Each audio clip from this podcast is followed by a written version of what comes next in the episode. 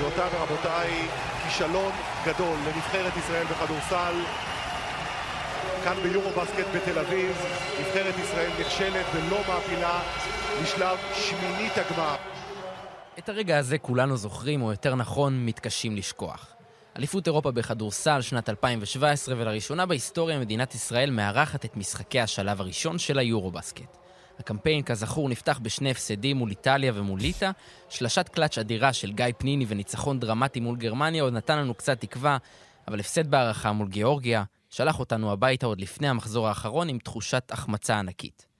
אבל כדורסל הישראלי עבר הרבה מאז האליפות בקיץ 2017, כשבראש ובראשונה נראה שהשינוי מגיע מלמטה, מהצעירים.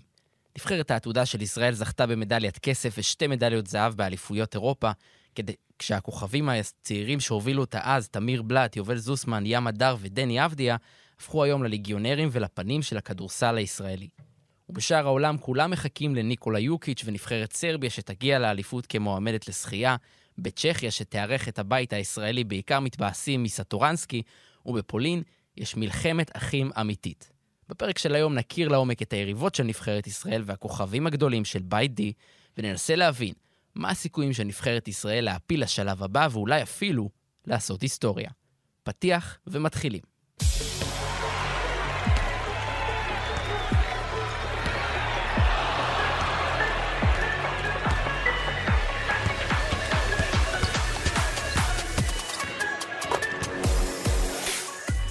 שלום חברים, ברוכים הבאים לעוד פרק של פודקאסט יורוסטפ. יא יא יא. במהדורת אה, יורו בסקט. שלום אה, לעמית ניר. שלום שלום. שלום לשר שוהם. היי היי. שלום לעומר לוטם, מווייטנאם הרחוקה.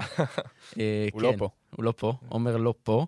זו בדיחה שממשיכה איתנו עוד, כן. כן, משכבר הימים, אבל אנחנו ננסה ככה לפצות על החיסרון שלו. אז מה שלומכם? בסדר גמור, בסדר גמור. לא, כן. אני חושב שאתה נתת ניקולה יוקיץ', ואני חושב שעכשיו הוא הולך לקלוע מולנו 50 נקודות, כי הוא מאוד עצבני, שאנחנו לא קוראים לו בשם הנכון, אז אה, אם אנחנו מפסידים ליוקיץ' ב-50 אז נקודות, זה עליך. יוקיץ', שים זה שים מה- לב, שים כן, לב. זה עליי. אז, אה, אז אנחנו קודם כל אה, נאחל. אז בעצם הפרק של היום מדבר על מכבי חיפה, שעלתה אתמול לשלב הבתים של ליגת אלופות, נכון? אני מופתע שהזכרנו את זה, קיוויתי שנצליח לדלג, אבל אפילו אני ראיתי. שנצליח. אה, אנחנו מדברים על. סרביה וישראל וזה, אין לך ברירה, וזה מול העיניים שלך פה. כן, אז uh, יש לנו, יש לנו את המשחק פה מול העיניים, uh, דקה 61 עכשיו. אל תעשה לי ספוילרים מה קרה בסוף. אז uh, אנחנו נתחיל לדבר היום, אנחנו מדברים בעצם על היורו-בסקט, אנחנו, uh, אחרי שבפרק הקודם סקרנו את הבתים של כל האליפות, למעט הבית הישראלי, אז היום אנחנו נדבר על הבית הישראלי. אם אתם רוצים לשמוע הרחבה על הבתים של כל האליפות, תחזרו לפרק הקודם, ואז תחזרו לפרק הזה. אבל היום אנחנו עם uh, בית D, הבית uh, הישראלי של נבחרת ישראל, ולפני הכל אנחנו נתחיל באיזשהו חימום. אני רוצה שתגידו לי על איזה שחקן שאתם ממש מחכים לראות מהבית הישראלי, או כל קבוצה אחרת בבית הזה. אוקיי, אז אני אתחיל, ואני אתחיל... אה, האמת, אני מאוד מחכה לראות את יוקיץ' כמובן כמו כולם, אבל החלטתי ללכת על שחקן אחר בנבחרת סרביה, וזה אה, הכוכב אה, השני, בעצם אה, וסיליה מיציץ', שמגיע אחרי אה, ה-back to back אה, ממנדולו, ככוכב הכי גדול באירופה בשנתיים האחרונות.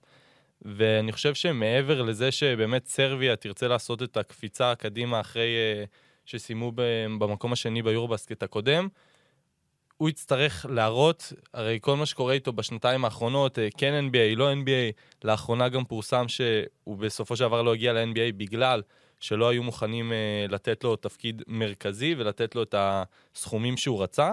ואני חושב שזו הזדמנות מצוין להראות באמת ככה לחברים מעבר לים מה הוא שווה, ולנסות באמת ביחד עם יוקיץ' לקחת יד ביד את נבחרת סרביה עד הסוף, זה יהיה מאוד לא פשוט, עוד מעט נגיע לכל הדברים הפחות טובים שקרו שם לאחרונה.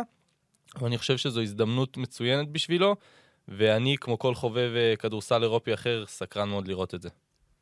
סער, אני רוצה לדבר על פטרי קופונן, הרכז של פינלנד, שזה שחקן, אה, זה וטרן מרגש כזה. לא יודע, אני עוד זוכר אותו מהתקופה בברצלונה, בתקופה בביירן מינכן, הוא שחקן, היה שחקן יורוליג. אה, הוא זה הכי, תמיד כיף הוא לראות. הכי מנוסה בנבחרת הזאת מבחינת אה, יש קבוצות. שם אה, כמה וטרנים אה, קשוחים, יש להם שון האף ודברים כאלה, זה שחקנים שגדלו ביחד, והאמת, נדבר על זה עוד, אבל זה כבר נבחרת אה, ותיקה מאוד עם כוכב צעיר אחד אה, ענק. אמ, אבל אה, קופונן זה, זה שחקן שלא ראינו הרבה זמן, כי עכשיו הוא חזר לפינלנד, אה, ויהיה כיף לראות אותו שוב, אני מחכה לזה מאוד. אבל יש לי האמת עוד שחקן גם שהתלבטתי אם לדבר עליו, אבל הוא מנבחרת הולנד, אז נראה לי נעשה איזה טיזר להמשך הפרק, עוד נגיע אליו. ויש משהו מעניין בנבחרת הולנד, אז שווה לחכות. כן, אה, אני התלבטתי, החלטתי שאני רוצה ללכת על מישהו מנבחרת ישראל, אז נראה לי שקודם כל אני רוצה לראות באופן כללי באליפות את גל מקל. שעכשיו יש איתו אה, סיפור, אה, הוא בעצם לא, יצא עם, לא יצא עם הנבחרת אה, לטיסה לפינלנד למוקדמות המונדו בסקט, כדי להיות שם אה, נוכח, אה, בעצם אבא של אשתו, ווילי סימס, במצב קצת אה, בעייתי, ואנחנו שולחים מפה את כל איחולי ההחלמה ומה שאפשר לעשות. אז הייתי שמח לראות אותו באליפות, כי הוא פשוט חלק מאוד מאוד חשוב ואינטגרלי בנבחרת הזאת, וגם אה, יובל זוסמן, שעשה הכנה טובה. ובכלל עונה טובה אה, באלבה ברלין, אנחנו, אנחנו רוצים לראות אותו עושה את הקפיצת מדרגה הזאת בבמה של הגדולים, ויהיה מעניין לראות. אה, ועכשיו אנחנו ניגש באופן טבעי לגמרי לנבחרת ישראל, נכון? אנחנו נדון קצת בסיפור הזה. בראש ובראשונה, הישרדות נבחרת ישראל, סגל של 14 שחקנים, שצריך להצטמצם אה, בשני שחקנים נוספים. מה אתם חושבים על זה? אני חושב שקודם כל, אז נכון, אנחנו 14 עכשיו, יש אחד שדי בטוח שלא ימשיך, שזה נועם דוברת. גם אה, זכור לי שהוא התראיין פה ב Speak and Roll, הוא בעצמו אמר שהוא הוא, לא מצפה להיות בסגל היורו-בסקט הקרוב. אה, כן, יש אה, לא מעט גארדים מאוד מוכשרים, וכנראה הוא היה הראשון שינופה. אה, ממש כזה שנייה לפני שהתחלנו, אז דיברנו על זה שיכול להיות שזה יהיה תלוי במצבו של גל מקל. כן, צריך לראות, כי אני לא רואה את שניהם אה, מנופים. אם, אם אתה מוריד את... אם מקל לא יכול לצאת בסופו של דבר, ואם מחליטים לנפות את דוברת, אתה נשאר פה עם uh, בלאט, ים הדר, בלאט ודיברטולומיאו. זה שלושה... ש... הש... זה בעייתי מאוד, כי אחרי זה יש לך, מבחינת uh, סדר עמדות, יש לך את זוסמן ומנקו שיכולים לשחק שתיים. נגיד פניני גם, ואז אתה כבר עובר לפורוורדים, זה מקצר לך מאוד אה, רוטציה של גארדים שאמורה להיות רחבה. השאלה היא באמת אה, מה מתכנן גודס לעשות עם זוסמן, כי סיכוי לא רע בכלל שזוסמן הולך לקבל הרבה מאוד דקות בשתיים, ואז, ואז אתה לא צריך מעבר למדר, אה, בלאט וג'ונדי, כי שוב, אבל אז דני... אתה יוצא עם שלושה גארדים uh, שהם גארדים אמיתיים לאליפות. נכון, אבל שוב, זוסמן ומנקו יכולים לשחק את השתיים uh, בהרבה סיטואציות. גם זה נראה משהו מאוד הגיוני שיקרה, כי אני לא יודע עד כמה גודס ירצה לשחק עם דני בארבע. ואני החמישייה המסתמנת שלי, ככה, שוב, לדעתי זה יהיה עניין של מצ'אפים ושינויים וכזה, אבל בגדול זה תמיר באחד, זוסמן בשתיים, דני בשלוש, לדעתי גינת כן נפתח בארבע. אה, וסורקין בחמש, זו החמישייה שאני רואה, ואז יש לך את ים הדר שהוא יהיה ככה הגארד הראשון מהספסל, ג'ון די, ג'ון די כאילו גם יש אולי דיבור, אולי נופה, זה, אבל לא, לא נראה לי שיקרה דבר כזה. אם מנפים את נועם דוברת, אז ג'ון די כנראה אפשר להגיד שהמעמד שלו די סגור, לא? אה, בהנחה שאנחנו, אני לא מאמין שגודי... שוב, אז, אז פה חוזרת השאלה, אם שלושה כן. גארדים זה מספיק לך, כשיש לך את זוסמן, ו... את זוסמן ומנקו כאופציות לשתיים? אה, או שאתה רוצה ארבעה, ואז אחד מהם גם לא, לא ישחק יותר מדי. אה, אבל השאלה זה, ואז זה עובר בעצם על מי אתה מוותר במקום, שהאופציה הכי כן, הגיונית זו זלמנסון. כן. אה, ואתה נשאר בעצם עם שני חמש, שהם לא, לא הכי חמש שיש, שזה סורקין וג'יי כהן. כן, אני רוצה, אבל דיברנו על דיברטולומא, שפה הוא המתאזרח שלנו.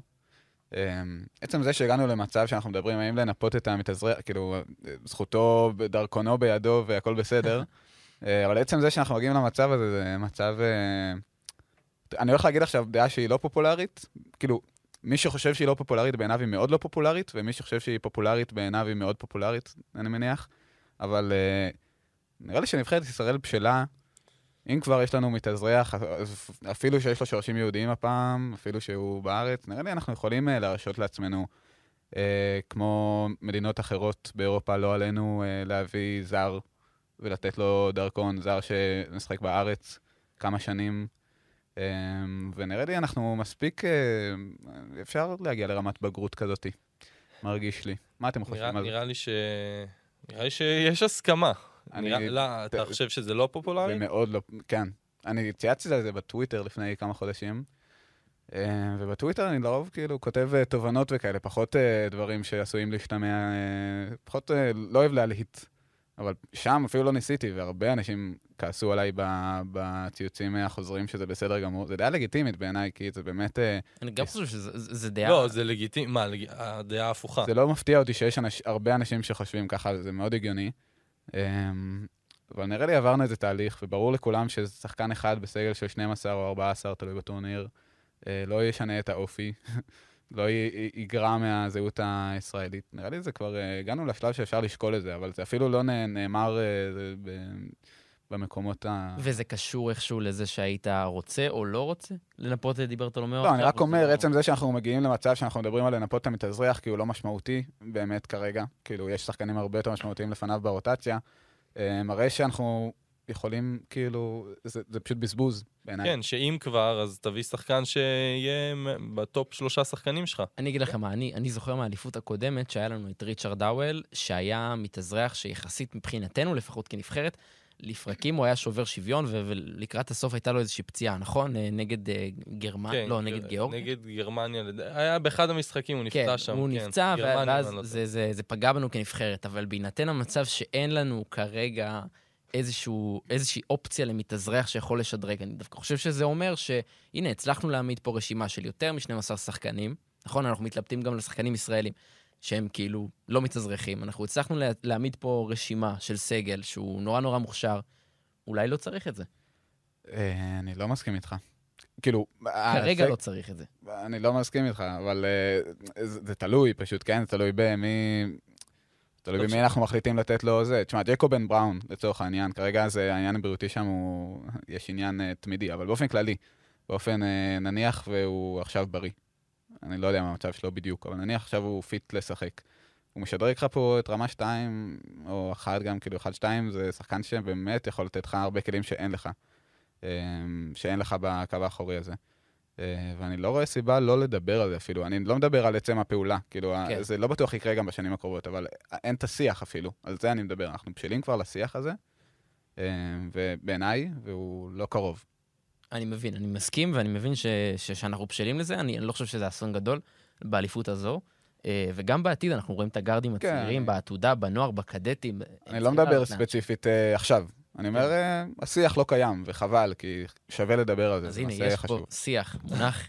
אה, ועוד נושא שחשוב לכם ככה לדבר עליו, בואו בוא ננסה אולי לנתח אפילו את המפתחות של גיא גודס לקראת האליפות, שחקנים שחשובים. אני חושב שיש משהו שחשוב באמת לציין, זה שזה סגל שהוא מאוד שונה מהסגל שהיה ביורו בסקט הקודם, נכון? עברו הרבה שנים.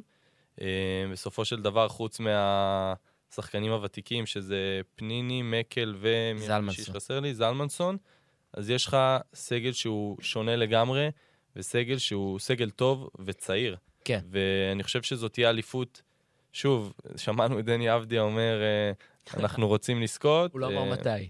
כן, בדיוק, אז בסדר. אבל uh, אני חושב שבאמת יש, יש פוטנציאל לעשות דבר יפה, גם אם זה רק להפיל מהשלב uh, המוקדם. ככה להתחיל, להתחיל להראות חיבור בתוך הנבחרת הזו, להראות שהיא מסוגלת לעשות משהו. עכשיו, כשממוצע גילאים לא ספרתי, אבל מאוד מאוד צעיר, ובאמת, כל השחקנים הטובים מתחת לגיל 25, מתחת לגיל 26 בערך. כן. ואני חושב שזו הזדמנות טובה להתחיל לגבש את הנבחרת הזו ככה לקראת שנים קדימה, וכמו שאמרתם, ראינו שיש עוד הרבה הרבה אה, כישרון ופוטנציאל בנבחרות הצעירות יותר, אה, בעיקר בעמדות הגארדים, שזה גם משהו ש, שתמיד אה, קורה בישראל, ועד שלא נצליח באמת להביא ולפתח שחקנים ישראלים גבוהים וטובים, אז יהיה לנו מאוד מאוד קשה לי, להתחרות באמת ברמה האירופאית הכי גבוהה. אבל אני חושב שזה באמת נקודת ציון חשובה מאוד, באמת, שהם יראו בתור נבחרת צעירה שמסוגלים, מסוגלים ללכת רחוק, ומכאן רוב השחקנים שם שחקנים שעוד לא הגיעו לשיא שלהם. ולך תדע מה יהיה עוד שנה, עוד שנתיים, מסוגלים לעשות דברים מאוד יפים לדעתי. אם לסמן אה, שחקן אחד או שניים שיכולים לעשות את ה... שמחזיקים באחד המפתחות לנבחרת, אז נראה לי שווה לדבר על שני שחקנים במיוחד. אה, הראשון זה סורקין, בעיניי, שלא יודע כמה ציפו שהוא יגיע כזה דומיננטי לאליפות הזאתי, מראש, כלומר, לפני שנה. כן, הוא כן, הסנטר שנה מהיום, לפני שהוא המובהק התחיל... שלך. לגמרי. שנה מהיום לפני שהוא התחיל את העונה במכבי תל אביב, ונתן את החלונות אה, הטובים בנבחרת ישראל, לא חשבנו... וזה לא מובן מאליו, כי זה, כן. אנחנו מכירים מה קורה כששחקנים מגיעים למכבי תל אביב, ואנחנו מכירים, אה, לא חסרות דוגמאות של אה, פעמים שזה פחות עבד, וכאן הוא הצליח, שוב, התפקיד שלו במכבי פחות גדול ממה שלו, מהתפקיד שלו בנבחרת, אבל הוא הצליח לעשות התקדמות מאוד מרשימה בשנה הזאת, והוא מגיע לאליפות כסנטר המוביל. וגם בהכנה הוא נראה נהדר. עכשיו זה יהיה מעניין לראות אותו נגד, כאילו, ההכנה הישראלית לא הייתה נגד נבחרות מי יודע מה. זה מעניין לראות אותו נגד סנטרים שבאמת ברמתו ויותר. אה, אז ההתמודדות שלו שם תהיה מעניינת, ואני רוצה גם לדבר על ים הדר, כי הוא אמנם אה, לא פותח בחמישייה עד עכשיו בהכנה, וגם כנראה לא יפתח אה, באליפות, אני מאמין, מאמין שתמיר יפתח, אבל היעילות שלו כרגע, הוא לא מפתיע אותי, כאילו, אנחנו מכירים שהוא טוב, אבל היעילות שלו מאוד מפתיעה, האחוזים שלו גבוהים מאוד, והוא לא טועה הרבה, בניגוד ל... לדפוסים שהתרגלנו לראות קצת, נגיד, מחלונות קודמים שלו בנבחרת. אה, ואם הוא באמת יצליח לשמר על היציבות הזאת ועל היעילות הזאת, זה יכול להיות כוח אדיר מהספסל, כי זה שחקן שבאמת אה, יודע לשחק ברמות האלה, הוא רק צריך אה, להיות מספיק מרוכז. כן, ואני חושב שזה גם ככה מאוד מלהיב אותי לקראת עונת היורוליג, שאנחנו, ככה, למי ששכח, אנחנו פודקאסט יורוליג, אז אנחנו הולכים כנראה לדבר לא מעט על ים הדר, ואני מקווה שבאמת הוא ייתן לנו הרבה סיבות, ושאני בטוח שאוברדוביץ' צופה מקרוב. אמ, בכל מה שהוא עושה בקיץ הזה, ואני מאוד מקווה שבאמת הוא יצליח, יצליח להמשיך ביכולת המדהימה באמת במשחקי הכנה. אמ, ואם כבר הזכרת את משחקי ההכנה, אז כן, חייבים להגיד שזה ממש לא אידיאלי. אמ, חמישה משחקי הכנה מול נבחרות, בוא נגיד גיאורגיה עוד נבחרת בסדר. על הנייר, בפועל ראינו שהם ממש ממש אה, לא נראים טוב. אבל גם סיימת את זה עם שני משחקים מול רומניה, 50 הפרש. אני חושב שזה... יכול להיות שזה נותן קצת ביטחון לנבחרת וראינו דברים יפים, אבל זה לא אומר יותר מדי, בטח לא כשברוב המשחקים בסופו של דבר לא ראינו את הדבר שבשבילו נועד, אה, נועד כל, ה, כל ההכנה הזו, כל ההכנה הזו, שזה לראות את דני אבדיה מתחבר כן. לנבחרת. אמנם אה, בגלל מחלה, אבל אה, לא ראינו את זה. ומפה ממשיכים לבעצם שני משחקי מוקדמות אליפות העולם, ששם יהיה לנו הזדמנות פעם ראשונה באמת לראות מול נבחרת ברמה, מול נבחרת שגם אנחנו נפגוש אותה אשכרה תוך שבוע פעמיים, כן. שזה בכלל טירוף, ובאמת לנסות לראות איך השילוב הזה יעבוד, ועם דני בכלל חמישייה, אין, שוב, אנחנו לא יודעים אפילו איך תהיה החמישייה של נבחרת ישראל. דני יהיה, אבל... לא, דני, דני ברור שיהיה, אני מדבר על מעבר 아, לזה, אתה לא יודע מי יפתח בשתיים, מי יפתח בארבע. זה, יש לך את בלאט שהוא די בנקר וכנראה סורקין, אבל uh, שער...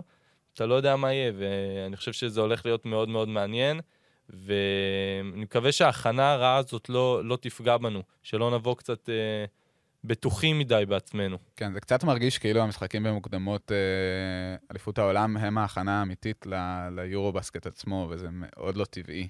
אה, כן, זה...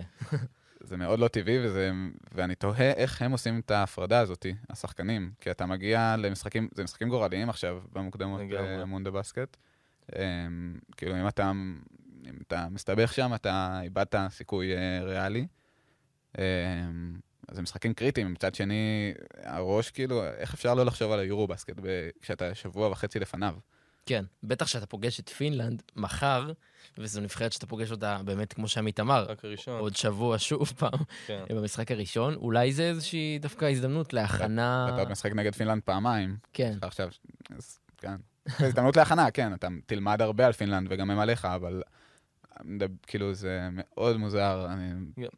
אי אפשר לדמיין. כשמסתכלים על נבחרות אחרות, למשל הולנד, אני אגיד לכם איזה משחקי הכנה היו להם. הם שיחקו מול סלובניה, מונטנגרו, צרפת, גרמניה וליטא. והפסידו בכולם. הפסידו בכולם. כן. אז זה לדעתי קצת מוגזם. בטח לנבחרת בסדר גודל של הולנד. גם אם אנחנו היינו עושים הכנה כזאת, הייתי אומר לך, היית, היית צריך לוותר פה על איזה שתי נבחרות טובות, באמת, כי כן צריך את הניצחונות, גם אם זה לא מול נבחרות חזקות, כדי לצבור קצת ביטחון, לראות שהדברים הולכים. אבל ברגע שאתה בא מול, אה, אתה עושה חמישה משחקים ונותן בראש בכולם, אז, אתה, אז אין מה לעשות, אתה, זה כן מעלה לך, אבל מצד שני, אתה צריך להבין שאתה לא הולך לפגוש את הדברים האלו באליפות אירופה.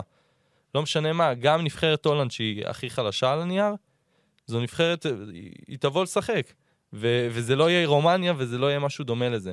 אמ, אז אני חושב שבסופו של דבר באמת, אנחנו עלולים לראות אה, יכול להיות שזה יגיע עוד לפני היורבסקט, באמת במשחקים של מוקדמות אליפות העולם, את הבום הזה שנופל על נבחרת ישראל, אה, כי פינלנד זה לא דומה לאף אחד מהחמישה משחקים שהיו, ועוד כשאתה משחק בחוץ. אני מקווה שזה לא יקרה, ומחר אנחנו באמת נגלה, נגלה את זה. כן, בקרוב אנחנו נעבור לדבר על פינלנד, אבל מה הייתם רוצים לראות אה, בנבחרת מחר במשחק אה, מוקדמות המונדו בסקט, בהנחה שהנה, פעם ראשונה שנבחרת ישראל פוגשת יריבה שהיא ברמה שלה. נראה לי הזרקור הוא על אה, matchup אחד, שזה דני ומרקנן, כי זה באמת... אה, זה כנראה המצ'אפ שיכריע את ה... מה זה יכריע? הוא הכי משמעותי ב... גם, גם עכשיו וגם ביורו בסקט, שביורו בסקט זה יהיה משחק חשוב גם כן. Uh, זה יהיה מאוד מעניין לראות את זה, כי דני, כאילו אנחנו מכירים את היכולות שלו בהגנה, והוא יכול לעצור שחקנים התקפיים ברמה מאוד גבוהה, ומרקנן הוא באמת כזה. אמ, וזה נראה לי מה שגודס הכי סקרן לראות, וזה גם שהכי מסקרן אותי, כי זה משמעותי מאוד, מן הסתם גם פה במוקדמות המונדו בסקט, שזה משחק חשוב, וגם ביורו בסקט, כי זה המשחק הראשון שלך ביורו בסקט.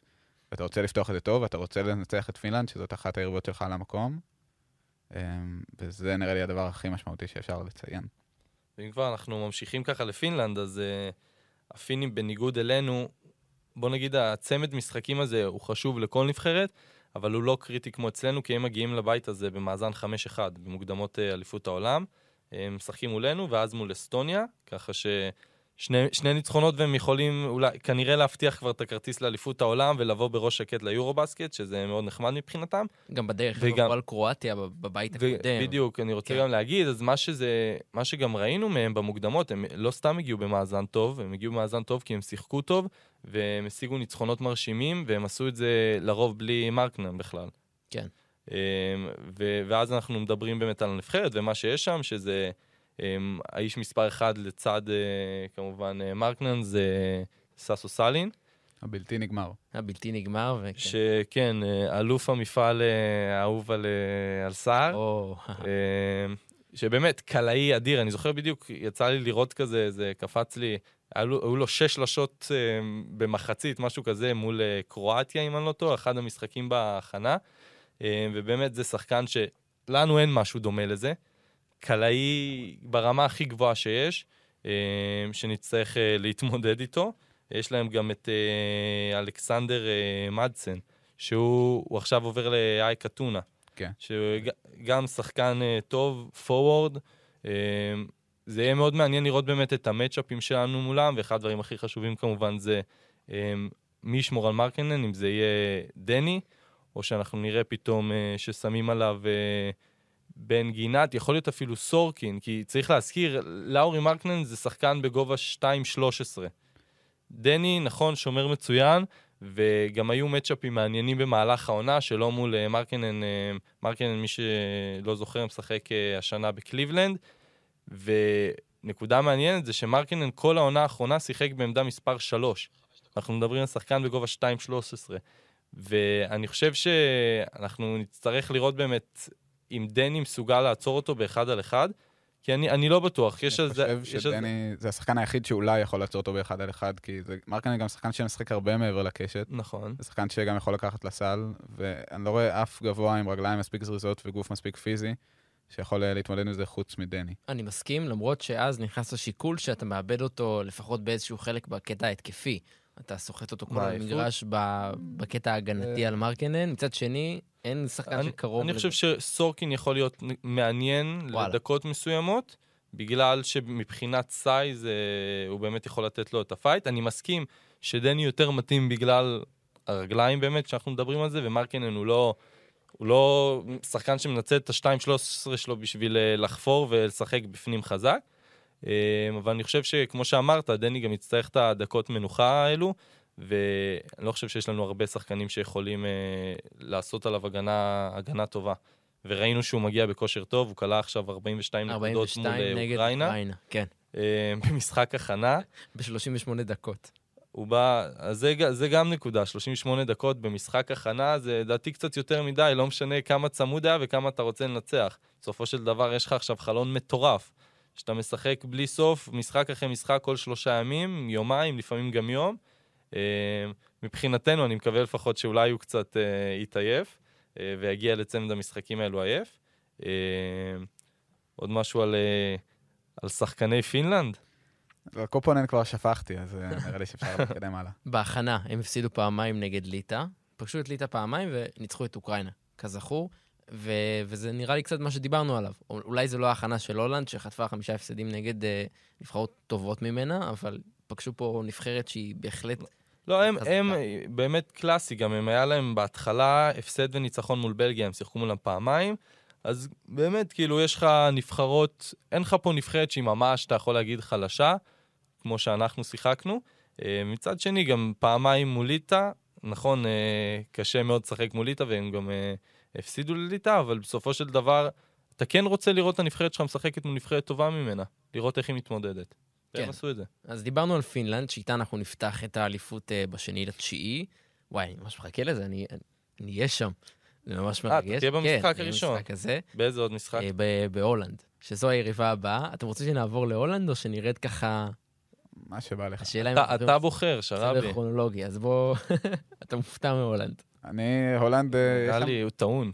יש שם שחקן אחד פשוט שמעניין מאוד. אז בואו נדבר קצת על נבחרת הולנד. כזכור, הנבחרת שאנחנו נפגוש ביום אה, שבת, הנבחרת השנייה אה, שאנחנו נפגוש באליפות, באליפות הזאת, הנבחרת שחטפה חצים בדירוג פיבה. אז אה, אתם מוכנים? כן, אני מוכן ומזומן. קדימה. תשמע, הולנד זה נבחרת, היא לא סתם חטפה חצים בדירוג פיבה, כאילו זה לא סוד שזאת נבחרת חלשה.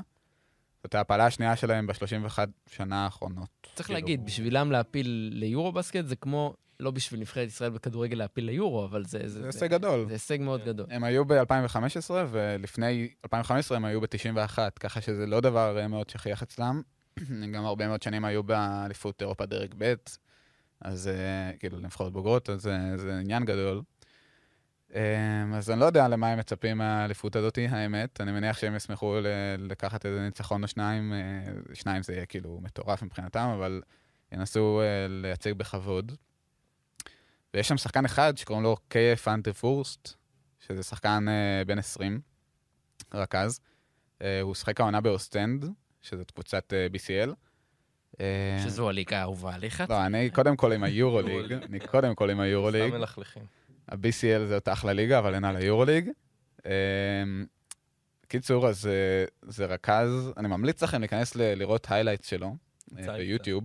אה, זה מוסר ברמה מאוד מאוד מאוד גבוהה, ויש לו שם איזו מסירה אחת במיוחד מרשימה ביותר, תראו את זה ביוטיוב. וזה שחקן, זה כאילו תקווה הולנדית, הוא בן 20 והוא כבר שחקן יחסית משמעותי בנבחרת ובאוסטנד.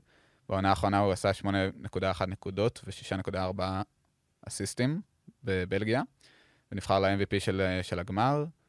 אה, חסרה לו הכלייה, וזה מה שחסר, מה שמונע ממנו כרגע באמת להיות, אה, באמת אה, להיות מדובר כ star אירופי ואיכשהו להמשך, יש לי אבל תחושה שהקליעה תסתדר בול נגד ישראל. יכול להיות. בערב נגד ישראל. תשמע, הוא יודע לקלוע, לפעמים הוא עושה משחקים של 30, אבל אה, זה, שח- זה רכז בגדול, והוא שחקן מלהיב מאוד, ובן 20. כן, אז שווה לשים אליו לב. סמנו לכם את השם הזה. וורסט. ואן דר וורסט. אה, עוד הולנד, אז יש את בעצם ה top scorer שלהם ב... במוקדמות גביע העולם, זה יניק פרנקי, והוא אה, הוא נפצע באחד משחקי הכנה מול ליטא. בגדול הוא כאילו הכוכב הגדול, ולא בטוח בכלל שהוא ישחק. אנחנו נגלה את זה בקרוב, ככה שבלעדיו גם יהיה להם עוד יותר קשה, אם גם ככה הם אמורים להיות הנבחרת אה, הכי חלשה. אה, וגם יש שם את... אה, מה? באתי להגיד שאתם טעיתם, הכוכב הגדול של הנבחרת הזאת עומד על הקווים. אה, זה מה שבאת להגיד. מה, בוסקליה? מאוריציו בוסקליה, כן. יפה. שעומד על הקווים בנבחרת כן, הזו. יש, הרבה, דברים שקשורים מאוד לישראל, אה, בבית הזה בכלל. אה, כמובן עוד מעט נגיע לנבחרת צ'כיה. ואני חושב שגם יש להם שחקן בשם וורטי דה יונג, שהוא, שהוא אחד הסקוררים גם הטובים של הליגה, של הנבחרת הזאת. אה, אז ככה שני הכוכבים שלהם, אה, חוץ מחבר שלך, זה פרנקי ודה יונג, אז, אה, אז ככה, אם כבר אה, עשינו קישור לכדורגל. ומעבר לזה, שוב, שחקנים שבאמת פחות מוכרים גם לנו, לעכברי הכדורסל האירופי, ואני חושב שזו נבחרת שכמו שסער אמר, להשיג ניצחון אחד, זה יהיה, זה יהיה באמת אה, הישג גדול עבורם, אה, וללא ספק הם רואים אותנו כאחת האופציות לגנבת הניצחון הזה. אז אה, אנחנו אמנם נגיע לשם אה, מאוד מאוחר, המשחק שלנו מול הולנד הרי בעשר. הוא... מה זה בעשר? עשר שעון ישראל, אה. שזה... אה, כן, אבל- כן. אה, לא, לא, סבבה, התבלבלתי שנייה עם הזה. כן, המשחק המשחק מול. הולנד השני אחרי פינלנד, כן. אמ, ואז בעצם אנחנו נגיע לשם. זה צריך, יצטרך להיות ניצחון בטוח של הנבחרת.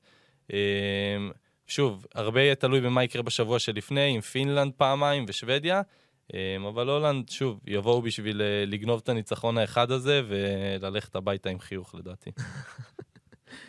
לק- לקבל גביע על השתתפות.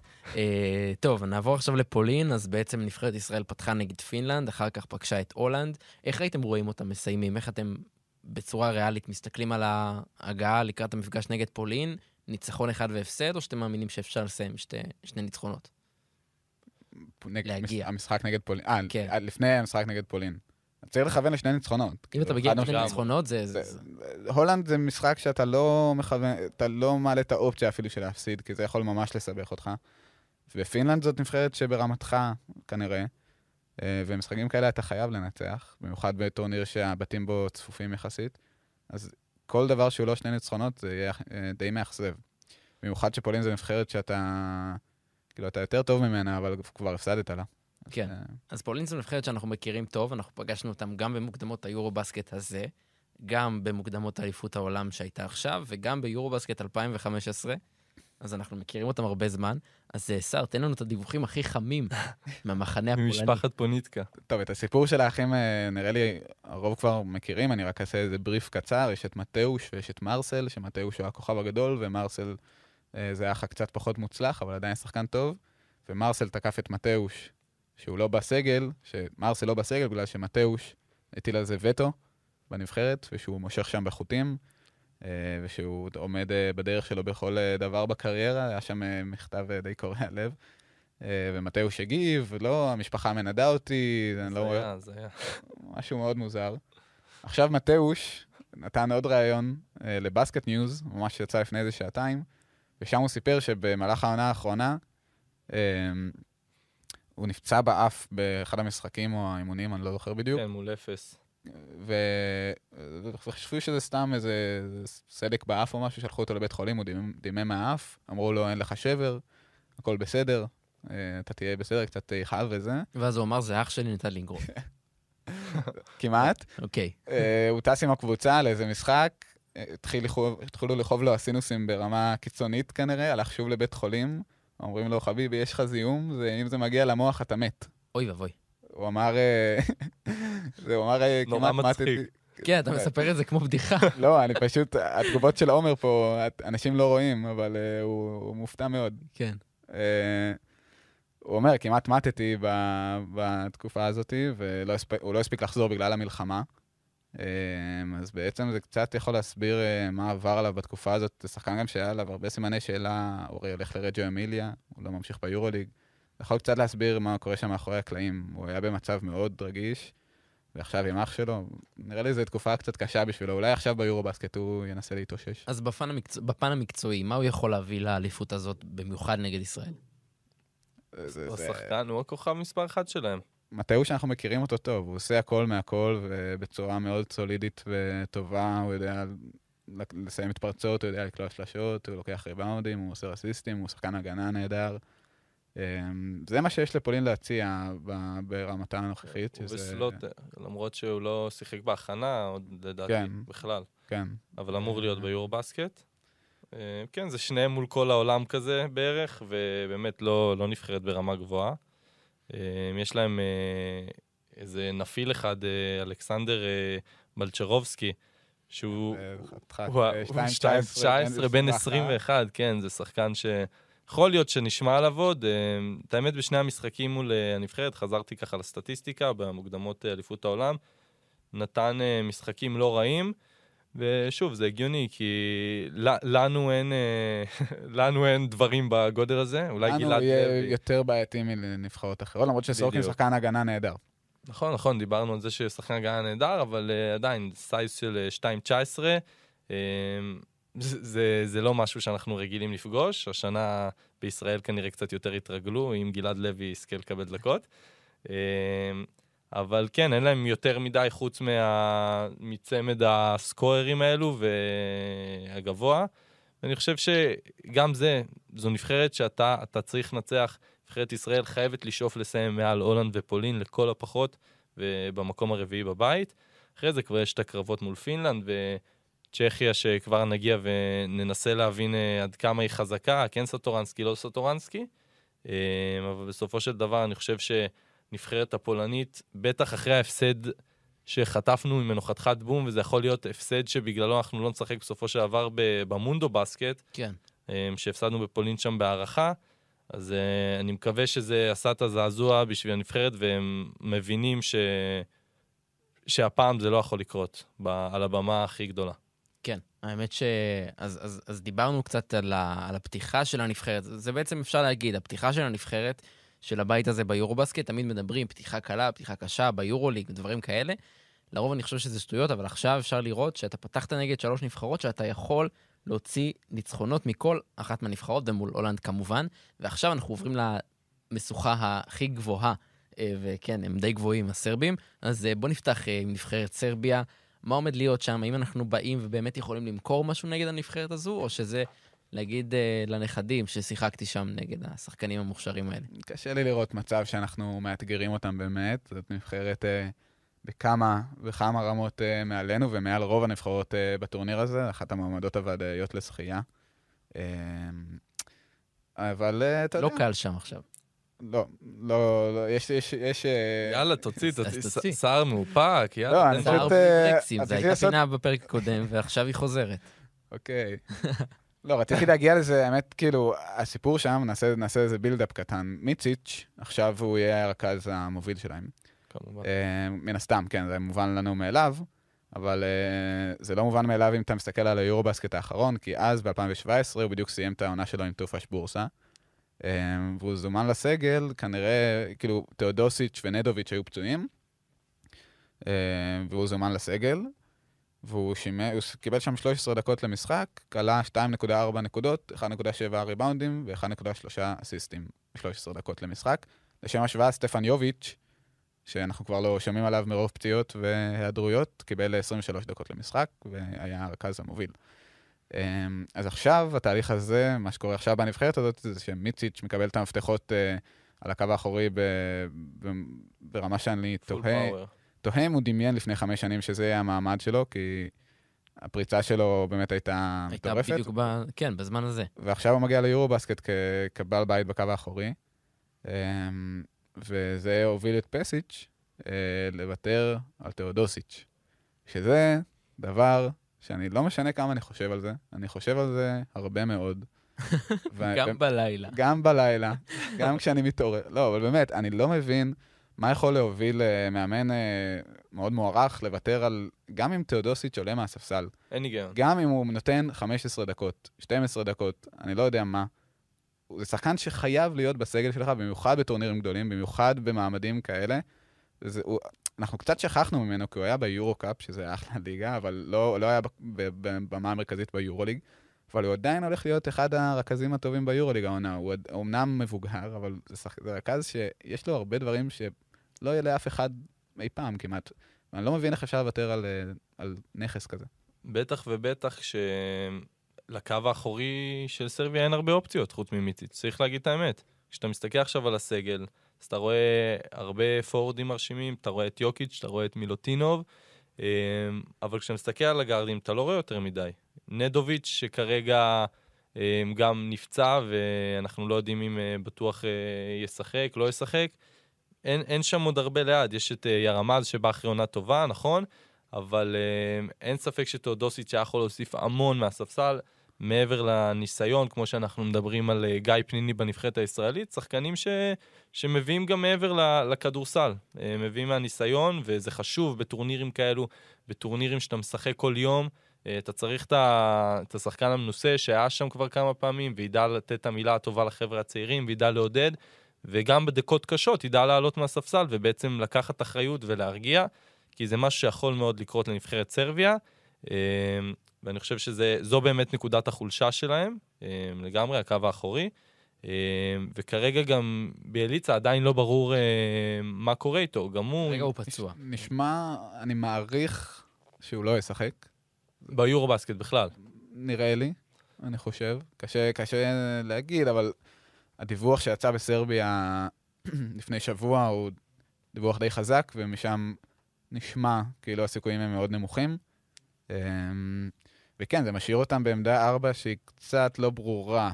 כאילו, להם... לפי המשחקי הכנה האחרונים ראיתי שהם פתחו עם אה, 3-4 עם לוציץ' וקליניץ'. כן, אז זה כנראה מה שיהיה, אבל זה אבדה קשה, ביאליצה. כאילו, קליניץ' ולוצ'יץ' זה אחלה שחקנים, אבל ביאליצה זה סייז, וביאליצה זה... זה כליאה זה כליאה וגיוון, יש לו גוף גדול, הוא קצת השתנה מאז הפעם האחרונה שלו באירופה.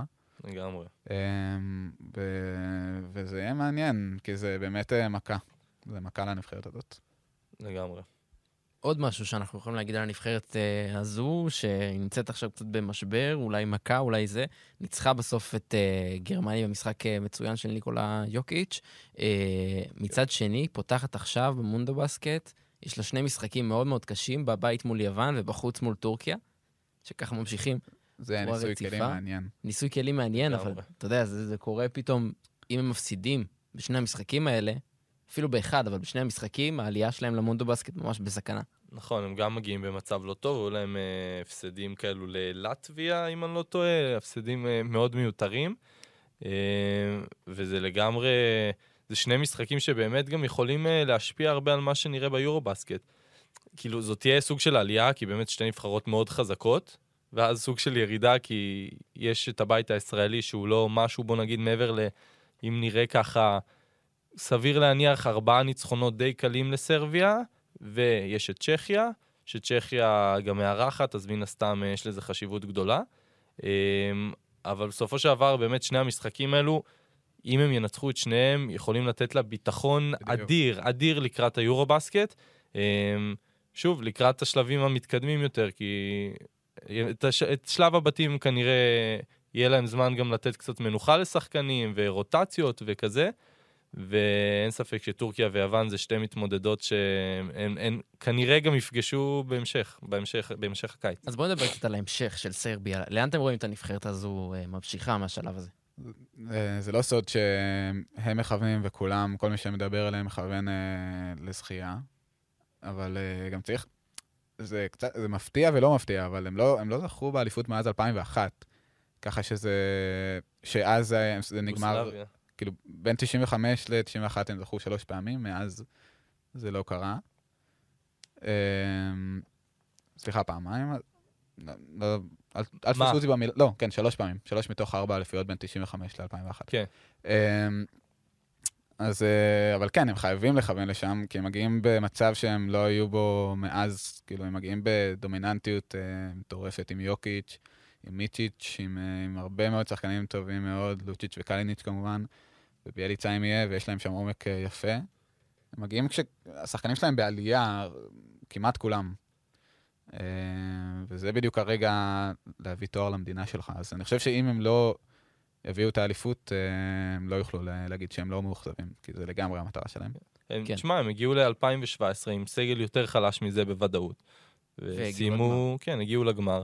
אמנם גם שאר הנבחרות החזקות, דיברנו על זה, התחזקו, אמ, אבל לגמרי, עם הכלים שיש להם עכשיו, כל דבר מתחת לשחייה זה לדעתי אה, יהיה כישלון מבחינתם. טוב, בואו נעבור עכשיו למשחק האחרון אה, של שלב הבתים עבור נבחרת ישראל. אה, משחק שאנחנו אה, פשוט לא רוצים להגיע אליו, שאנחנו חייבים לנצח, כי זה משחק נגד נבחרת צ'כיה. מצד שני, הדבר העיקרי שאנחנו מדברים עליו כשמסתכלים על נבחרת צ'כיה כרגע, זה כמובן אה, סטורנסקי, שנפצע, ועל פי הדיווחים, נכון, הוא, הוא לא ביורבסקט. ספק גדול ספק, מאוד, כן. כנראה שלא. כן. כנראה שלא. אז זה- איך צ'כיה מסתדרת בלעדיו? קשה לי לראות אותם מסתדרת בלעדיו, הם עדיין, אה, אני מאמין, אה, יעלו, ל... יעלו לשמינית גמר, נראה גם לי. בבית, ו- כן. אבל אה, המשחק נגדם יהפוך להרבה יותר פשוט אה, בלי סטורנסקי, כי זה שחקן באמת אה, רמה מעל לכל מה ש... שיש שם. לצד וסלי זה בכלל מדהים, השיתוף פעולה ביניהם. אה, וכשאתה מוציא את אה, סטורנסקי, אתה מוציא את הבעל בית שהיה הבעל בית שלך בכל התקופה האחרונה. אני לא יודע איך הם יסתדרו בלעדיו. Uh, בטוח לא, לא טוב. אה, כן, זה המנוע של הנבחרת שנים, זה עם כל הכבוד לווסלי, ויש הרבה כבוד לווסלי, הוא לא היה בחלק מהטורנירים האחרונים, וסטורנסקי תמיד היה שם, ותמיד נתן, ותמיד היה השחקן מספר אחת של הנבחרת הזאת, ויהיה להם מאוד מאוד קשה בלעדיו. שוב, כן, להפיל מהבית הזה זה לא יהיה כזה אתגר גדול כשאתה משחק, אה, בטח עכשיו במשחקים ביתיים, למרות שראינו ביורובאסקט כן. הקודם אה, עד כמה זה עבד לנו. אבל אה, אם אתה ככה מסתכל בראייה קדימה, זה יהיה, זה יהיה לא פשוט. ועדיין, יש שם שחקנים מנוסים ושחקנים טובים. אה, ככה ש, שעדיין, זו לא נבחרת ש... בוא נגיד, ישראל, גם בלי סטורנסקי, ממש לא תגיע פייבוריטית מולה. אה, ואני חושב שאם סטורנסקי לא יגיע, באמת, זה יהיה חתיכת קרב. קרב טוב וס- וסיכוי לא רע באמת לקחת. כן, וצריך גם להגיד, כאילו, הכוח של הנבחרת הזאת זה שהם בעצם, קודם כל ננו שם מנהל את העניינים אה, מאוד יפה. הפך לחלק מהכדורסל הצ'כי, והכדורסל הצ'כי הפך לחלק ממנו, זה, זה מין אה, שני דברים כאלה שאי אפשר להפריד כבר, שזה מטורף שמאמן זר מגיע למעמד כזה במדינה אחרת. אה, והכוח האמיתי של הנבחרת הזאת זה שכולם מכירים אחד את השני מאוד טוב. כאילו, גם בנבחרת, וגם הרבה הגיעו מנימבורג, שזה הקבוצה הצ'כית הכי אה, המובילה בעצם. אה, ויש להם שם סגל באמת אה, רחב אה, מבחינת, אה, מבחינה מקומית, מה שנקרא, כאילו זה לא כוכבים, אבל זה שחקנים שיודעים לתת את העבודה, כאילו יש להם שם את בואצ'יק, את בלווין, אאודה, פטרקה. אורבן, כן. אמ, ו... והם... זה, אולי, זה, הנבחר... זה אף פעם לא הנבחרת הכי מוכשרת, אבל זה תמיד אחת הנבחרות הכי מאומנות. בכל טורניר ש... שהם מגיעים אליו. לפני, לפני טוקיו הם ניצחו את קנדה באיזה משחק מטורף שהיה שם. אה, וזו נבחרת טובה, לא משנה מה. זה שווסלי לא יהיה זה מכה קשה, אבל גם לא בלי... וסלי. אה, סליחה, סטורנסקי לא יהיה, זה, זה מכה קשה, אבל גם בלעדיו אה, אי אפשר אה, להתייחס לזה כניצחון קל, כי זה נבחרת מאוד מאומנת, ו, וננו מבין עברית. בואו תנסו, נכון, ננו מבין עברית וזה חשוב. אה, בואו תנסו לסמן לי שחקן אחד שממש צריך להיזהר ממנו. זה, זה נראה, הכלי הכי משמעותי שלהם כרגע זה וסלי, אמנם זה, זה, זה, זה forward center שאתה כאילו, אולי הכדור לא אצלו ביד כרגע, אבל קשה להתמודד. פה סורקין יהיה מאוד מעניין, אני חייב להגיד. זה יהיה מאוד מעניין לראות את סורקין עם וסלי. ואם נמשיך בנקודה הזאת, אז כמו שדיברנו מקודם, פולין, אז גם פה יש את בלווין שהוא סנטר שאין לנו משהו בגודל הזה, אה, ובטח אם הוא ישחק לצד וסלי, זה שני שחקנים שביחד אה, פיזית, אני, אני לא רואה צמד ישראלי שבאמת מצליח לעמוד מולם. אה, ו... מעניין איך אבדיה ו- וסלי, אגב. מעניין. קשה, קשה, קשה קשה מאוד. מאוד. אבל פיזית, כאילו, זה דבר שמעניין, אה, אני פשוט תוהה אם זה יקרה, אבל זה מעניין לראות מה יהיה שם ב matchup מול וסלי, כי זה באמת שחקן שקשה להתמודד איתו. נכון, ושוב, שאלה של יפתח בארבע, ישחק בחמש, ואז אה, אני- נהיה חייבים לעשות את ההתאמות. אני נוטה להאמין שווסלי יפתח בארבע, נגד ישראל ספציפית. כן, הגיוני מבחינת אה, ננו. אה, ובלווין זה שחקן שככה, דבר, יצא לי קצת לראות, הוא מסתדר מצוין עם סטורנסקי. כולם מסתדרים שם מצוין, כי סטורנסקי עושה שם הכל ומפעיל את כולם. אבל בלווין הוא גבוה שמאוד, אם משחק לידו רכז טוב, אז הוא יודע להפעיל אותו, וראיתי הרבה, הרבה סרטונים שבאמת הוא עושה את זה בצורה, עושה את זה בצורה מצוינת, וזו גם נקודה מאוד חשובה ככה לגבי סטורנסקי והנבחרת הצ'כית. טוב, בואו נדבר קצת, אה, שוב, נחזור לנבחרת ישראל. מה הציפיות הריאליות שלכם מהנבחרת הזו? ננסה לצאת עם איזושהי סיבה לאופטימיות מהפרק הזה. נראה לי ש... שהדברים מאוד ברורים, כי המטרה היא קודם כל אה, לעבור את שלב הבתים, אה, שאם זה לא יקרה, זה, אני לא חושב שמישהו י- לא יגדיר את כישלון. זה ככישלון, זה יהיה כישלון. אה, כשאתה מגיע לשמינית, זה כמובן מאוד ברור, מאוד אה, תלוי את מי אתה פוגש, אבל אם אתה מצליח לעלות לרבע, לא יהיה מישהו שלא יגיד שזו הצלחה אדירה. אז, אה, אז נראה לי שהריאלי, אתה נשאר עם השמינית גמר. אמ, ואם יצליחו להגיע לרבע, האמת, כאילו, בראייה, כשהסתכלנו על האליפות הזאת לפני שנה, נגיד, אמרנו, אנחנו רוצים להיות ברבע. כי ראינו את ה... את, ה... את ים הדר, ראינו את אמיר בלאט, ראינו את אבדיה מן הסתם, היה הרבה, הרבה תקווה לקראת. לקראת האליפות הזאת. אני חושב שעכשיו אנחנו מגיעים במצב בפיט קצת פחות טוב ממה שציפינו להיות בו. אה, אבל מצד שני, אנחנו מסתכלים על הבית המקביל ורואים את קרואטיה, שאנחנו יודעים שאנחנו יכולים לגמרי לנצח אותם במשחק ביום נתון. אה, צריך ש- לראות, צריך לראות. שוב, לא, ברור שזה יהיה קשה, אני, אני גם, אני לא בטוח שסיכוי טוב שאנחנו גם נסיים את הבית הזה מקום רביעי, ואתה פוגש את יוון, ובוא נזכיר, כאילו, בבית המקביל יש לנו בעצם את אה, יוון, יו- איטליה, קרואטיה, אוקראינה, אסטוניה בריטניה. ובריטניה ה... כן. אז אה, בוא, אז אחת מהשלוש שנקבל זו, כי נניח שאנחנו לא נק- אה, נסיים מקום ראשון, אז יוון, איטליה או קרואטיה. יוון כמובן נבחרת שקשה לראות את ישראל עושה מולה משהו. איטליה וקרואטיה כבר נבחרות שאפשר לדבר, שוב, לגמרי פייבוריטיות מול אה, הנבחרת הישראלית, ובגלל זה אני גם מסכים שלהעפיל לשמינית עמדנו במשימה, להעפיל לרבע הצלחה. אה, ואם נעוף בבתים, אז באמת זה כישלון גדול, אבל, אה, אבל כן, אפשר לעשות את ההפתעה הזו בשמינית לדעתי. אנחנו ו- אפילו לא מעלים את התרחיש הזה, למרות שכולנו יודעים שהוא קיים. אנחנו לא. מנסים לחשוב שלא- בבתים. לא, הנה, עכשיו אמרנו, כישלון פשוט. כאילו, זה הכ- הכי פשוט שיש. אתה יותר טוב מהולנד, אתה יותר טוב מפולין, זה הכל. אני חושב שאין מה להרחיב על אה, מצב כזה שברור לכולם שיהיה מאוד מצער, ובאמת אה, יהיה לא נעים פשוט לא לעלות, אה, כי זה יהיה פעם שנייה ברצף, ומבית שאתה אמור לעלות ממנו, אה, ובואו לא נגיע לשם. אני לא חושב שזה יקרה, אבל, אה, אבל זה באמת, אה, זה כן קיים, החשש. כן, טוב, אז אין לנו סייז ואין לנו מתאזרח, אבל תקווה, תמיד יש. תנו לי לסיים בנימה הזו את הפרק אה, עם האמונה שאולי אנחנו נצליח לעשות את זה, אה, ואנחנו נמשיך להתעדכן כאן לקראת היורו-בסקט, אה, כי זה בעצם אה, המשימה שלנו, הדבר הזה.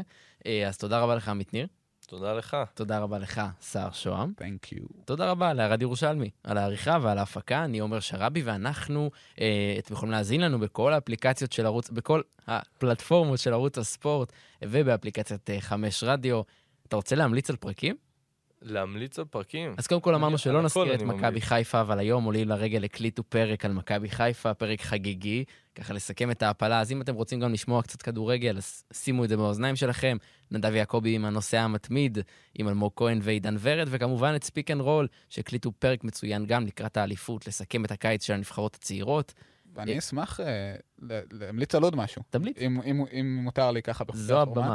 יש לנו דף טוויטר נהדר, דף אינסטגרם נהדר, אם סער שוהם אומר, אז אתם חייבים, כי הוא באמת, הוא... יש לך וי כחול, נכון? יש בי כחול גם לעמית ניר, יש וואי, כחול. וואי. אז אה, בואו לטוויטר. שלנו.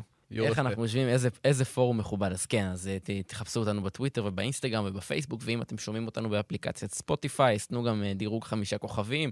תודה רבה לכם, ואנחנו נתראה בפרק הבא.